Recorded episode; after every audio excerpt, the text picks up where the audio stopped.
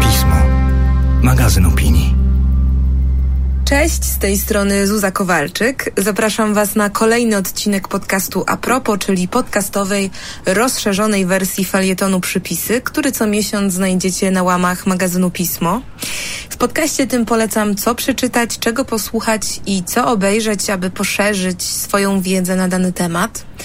A sierpniowy numer pisma koncentruje się na temacie, który no właśnie, zastanawiam się, czy w ogóle można nazwać tematem, raczej jakąś taką tematyczną ramą, która obejmuje niezliczone punkty odniesienia, ponieważ temat ten brzmi zmiana.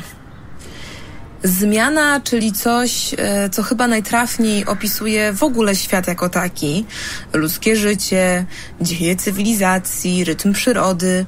No w skrócie wszystko, co nas otacza i jakoś definiuje, jeśli jednak na wstępie chcecie sobie ekspresowo uzmysłowić skalę zmiany, głównie w kontekście cywilizacyjnym, koniecznie sięgnijcie po książkę jednego z najbardziej znanych historyków sztuki, e, znanego głównie z takiego monumentalnego opracowania zatytułowanego O sztuce, Ernsta Gombricha, który tuż przed II wojną światową napisał niedługą książkę zatytułowaną Krótka historia świata. Książkę, która miała być w założeniu książką o historii dla dzieci, zadedykował ją zresztą swojej wnuczce, i która miała w możliwie prosty i przystępny sposób opowiedzieć o najważniejszych zmianach i przełomach, które ukształtowały ludzkość. No i dość szybko okazało się, że książkę tę chętnie czytają nie tylko dzieci, ale również, e, jeśli nie zwłaszcza, dorośli. Bo ta synteza sprowadzająca się tak naprawdę do wyboru najważniejszych wydarzeń i perspektyw dla rozwoju świata spośród no, przeogromnej puli, no, okazała się przede wszystkim bardzo przystępna, uniwersalna, przekonująca, na tyle, by porwać czytelników na całym świecie, no i na tyle, żeby zostać przetłumaczoną na 27 języków. Jest to w ogóle taki rodzaj uprawiania historii, którego moim zdaniem bardzo brakuje choćby w polskiej szkole. To znaczy nie nastawiony na daty, y, nazwiska, bitwy, wydarzenia itd., tak ale przede wszystkim ludzkie doświadczenia i przekształcenia wyobrażeń o świecie, jakie dominowały w danej epoce. Bardzo Wam polecam tę książkę. E, zwłaszcza, że ten rodzaj myślenia o dziejach świata jest właśnie uosobieniem skupienia się na kategorii zmiany. Można oczywiście powiedzieć, że zmiana jako taka kategoria pryzmatu, snucia jakiejś narracji historycznej to truizm i to co najmniej od czasów Heraklita, czyli greckiego filozofa, którego na pewno kojarzycie ze słynnym stwierdzeniem pantarei, czyli wszystko płynie. Ale Heraklit e, zapisał się na kartach historii również e, włączeniem na stałe do filozofii takiego pojęcia logos. Logos, czyli e, nadrzędna reguła organizująca rzeczywistość. No i zdaniem Heraklita najwyższą i nieusuwalną zasadą rządzącą nami i wszystkim, co nas otacza, jest właśnie zmiana. Więc wydawałoby się, że jesteśmy z tą zmianą za pan brat, skoro już od czasów presokratejskich ludzie uznawali ją za coś oczywistego, definitywnego i wszechobecnego, co najlepiej opisuje świat i ludzką egzystencję. Ale my, ludzie, nierzadko mamy skłonność do tego, żeby owszem, coś wiedzieć, ale wyłącznie w teorii. No bo w praktyce, ilekroć zderzamy się z namacalnością zmiany, Niemal zawsze jesteśmy zaskoczeni, przestraszeni, zaniepokojeni. Rzadko, choć zdarza się, że przepełnieni nadzieją, to już zależy od okoliczności, ale raczej przeważnie lecimy na tak zwanym wyparciu, co oczywiście wiąże się no po pierwsze z tendencją współczesnego człowieka do uznawania swojego bezwzględnego prymatu we wszechświecie, a więc takiej swojej omnipotencji i władzy. No więc gdy dzieje się coś poza naszą kontrolą, to nie możemy w to uwierzyć. Ale jest y, też y, po drugie swego rodzaju odpowiedzią na kondycję w ogóle współczesnego świata. Y, świata, który zmienia się coraz szybciej w sferach no choćby od technologii przez rynek pracy po postępującą katastrofę klimatyczną. I nas, którzy bardzo często nie mogą za tą zmianą nadążyć, jest coraz więcej. Kiedy więc zdarzają się takie sytuacje jak wybuch pandemii, które e, wywracają niemalże z dnia na dzień nasze życie do góry nogami i oprócz tego zwiastują właściwie niemożliwe do przewidzenia dalsze zmiany, no nic dziwnego, że dominującymi stanami psychicznymi w społeczeństwie są lęk i poczucie jakiejś niepewności.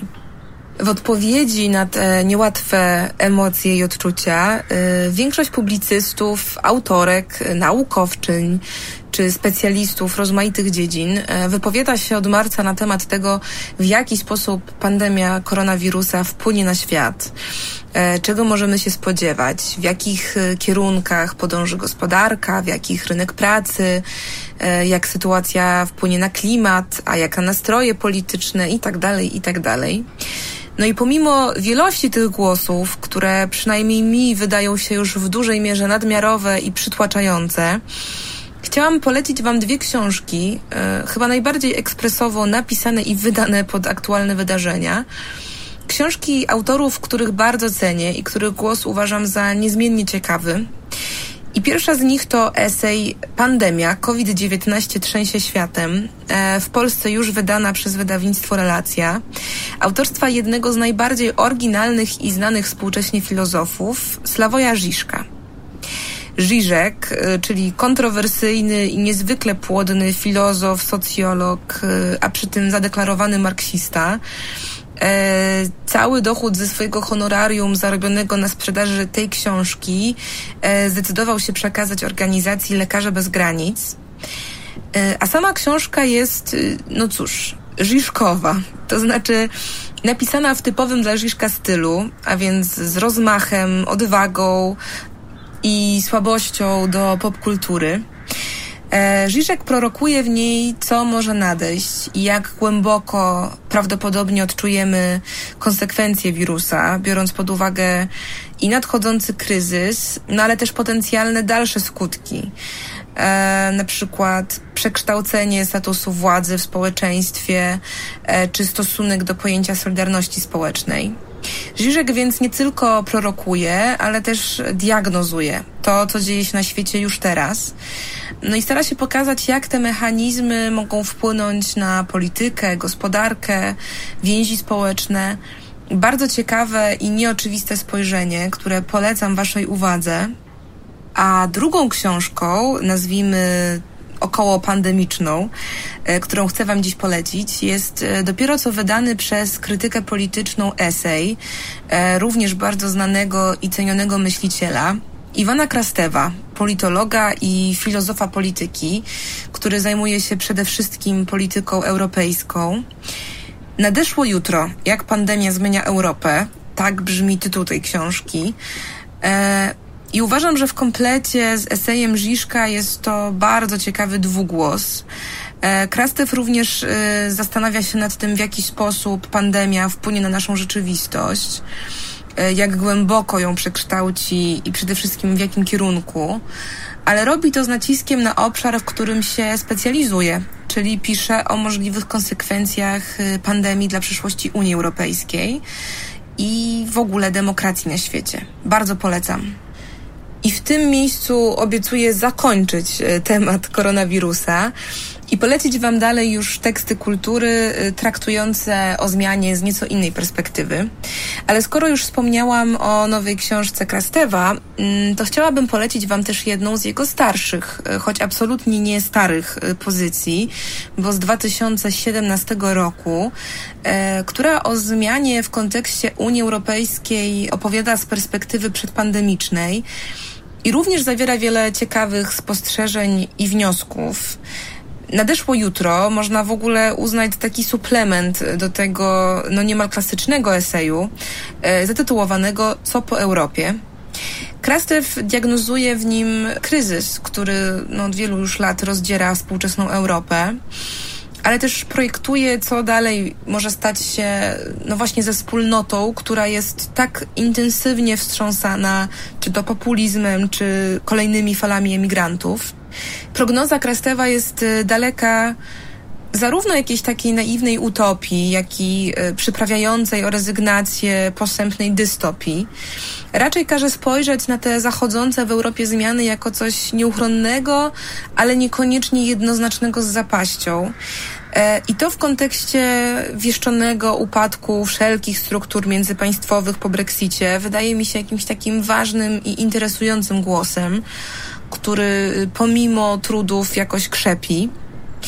A w kontekście prognozowania zmian, i to właśnie niekoniecznie w kontekście epidemii, polecam Wam również wydawany od 2017 roku podcast The Future of Everything, czyli przyszłość wszystkiego, mm, w którym to podcaście dziennikarze The Wall Street Journal e, rozmawiają z rozmaitymi naukowcami i specjalistkami od technologii, przede wszystkim o tym, co najsilniej ich zdaniem zrewolucjonizuje nasze życie w bliskiej przyszłości. Podcast ten koncentruje się przede wszystkim na kontekście technologicznym i naukowym, ale z podkreśleniem takiego szerszego namysłu nad tym, co dany wynalazek czy kierunek badań może zmienić długofalowo na świecie. Znajdziecie tu wiele ciekawych rozmów y, i nieoczywistych nowinek rozwiniętych do formatu bardziej złożonej refleksji. Na przykład jak rozwój technologii szybko pływających łodzi może przekształcić transport i wspomóc walkę z kryzysem klimatycznym, albo jak sztuczna inteligencja będzie wpływać na rynek pracy. Koniecznie sprawdźcie.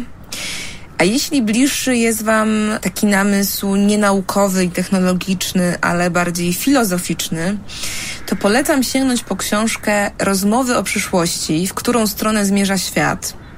Składają się na nią z jednej strony takie syntezy wniosków na temat przyszłości e, z twórczości takich pisarzy i myślicielek jak e, Michelle Welbeck, Margaret Atwood, Olga Tokarczuk, Francis Fukuyama, e, Ryszard Kapuściński czy Stanisław Lem.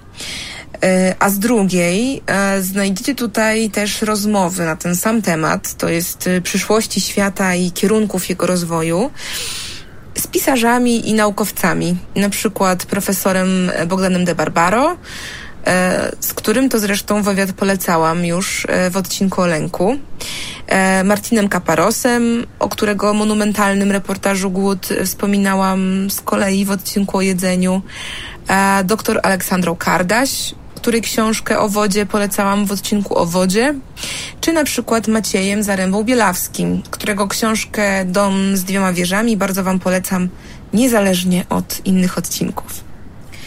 E, rozmowy w tej książce przeprowadzili Katarzyna Janowska, Grzegorz Jankowicz i Michał Sowiński.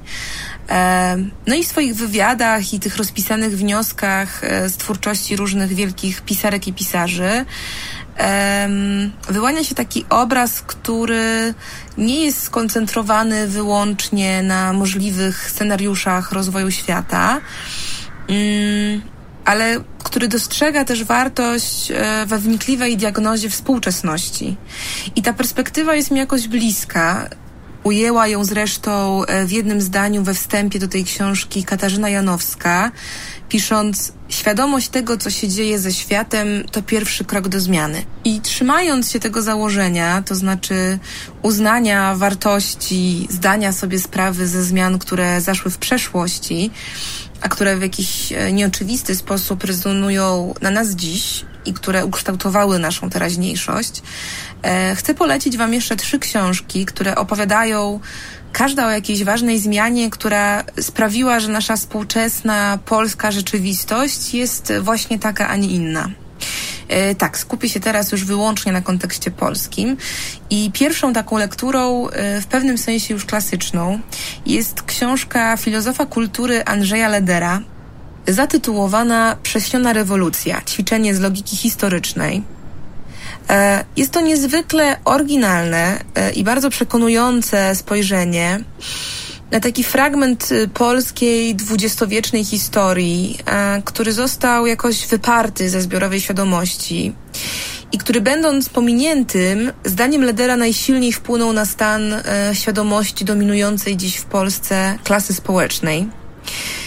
Leder ma tu na myśli rewolucję społeczną, jaka dokonała się podczas II wojny światowej i okresu najbrutalniejszego stalinizmu w Polsce, a konkretnie wpływ tego okrutnego czasu w historii na wykształcenie się w Polsce tzw. Tak klasy średniej, która przeszła ze wsi do miasta. I Leder stawia taką tezę, że klasa średnia w Polsce wciąż nie zyskała pełnej świadomości. E, zdaniem Ledera w ogóle podwaliny tej klasy średniej, czyli okres, o którym wspomniałam, jest też jakoś zupełnie nieobecny w myśleniu o społeczeństwie i wpływie historii na nasze myślenie dzisiaj. Jest to bardzo ciekawa perspektywa. Jeśli ktoś z Was nie miał z przesioną rewolucją jeszcze do czynienia, to polecam jak najprędzej nadrobić tę zaległość, e, bo jest to jedna z tych lektur, która y, otwiera oczy na różne zjawiska wokół nas i umożliwia zobaczenie ich z zupełnie nowej perspektywy. A z kolei zainteresowanym obserwacjami zmian w bliższej historii e, polecam książkę Delfin w Malinach Snobizmy i obyczaje ostatniej dekady, w której autorzy dwutygodnika opisują rozmaite osobliwości kultury e, świeżo zaliczonej do przeszłości. Zjawiska te i zwyczaje, które wydają się z dzisiejszej perspektywy jakoś jednocześnie dalekie i sentymentalnie bliskie, z jednej strony uświadamiają skalę, ale też tempo zmian, które zachodzą w kulturze, a z drugiej strony pomagają lepiej zrozumieć teraźniejszość. Znajdziecie tutaj teksty różnych autorek i autorów o najrozmaitszych tematach. Od historii muzyki techno w Polsce, przez y, przejście literackiego świadka do internetu, po choćby retorykę smoleńską czy źródła populizmu.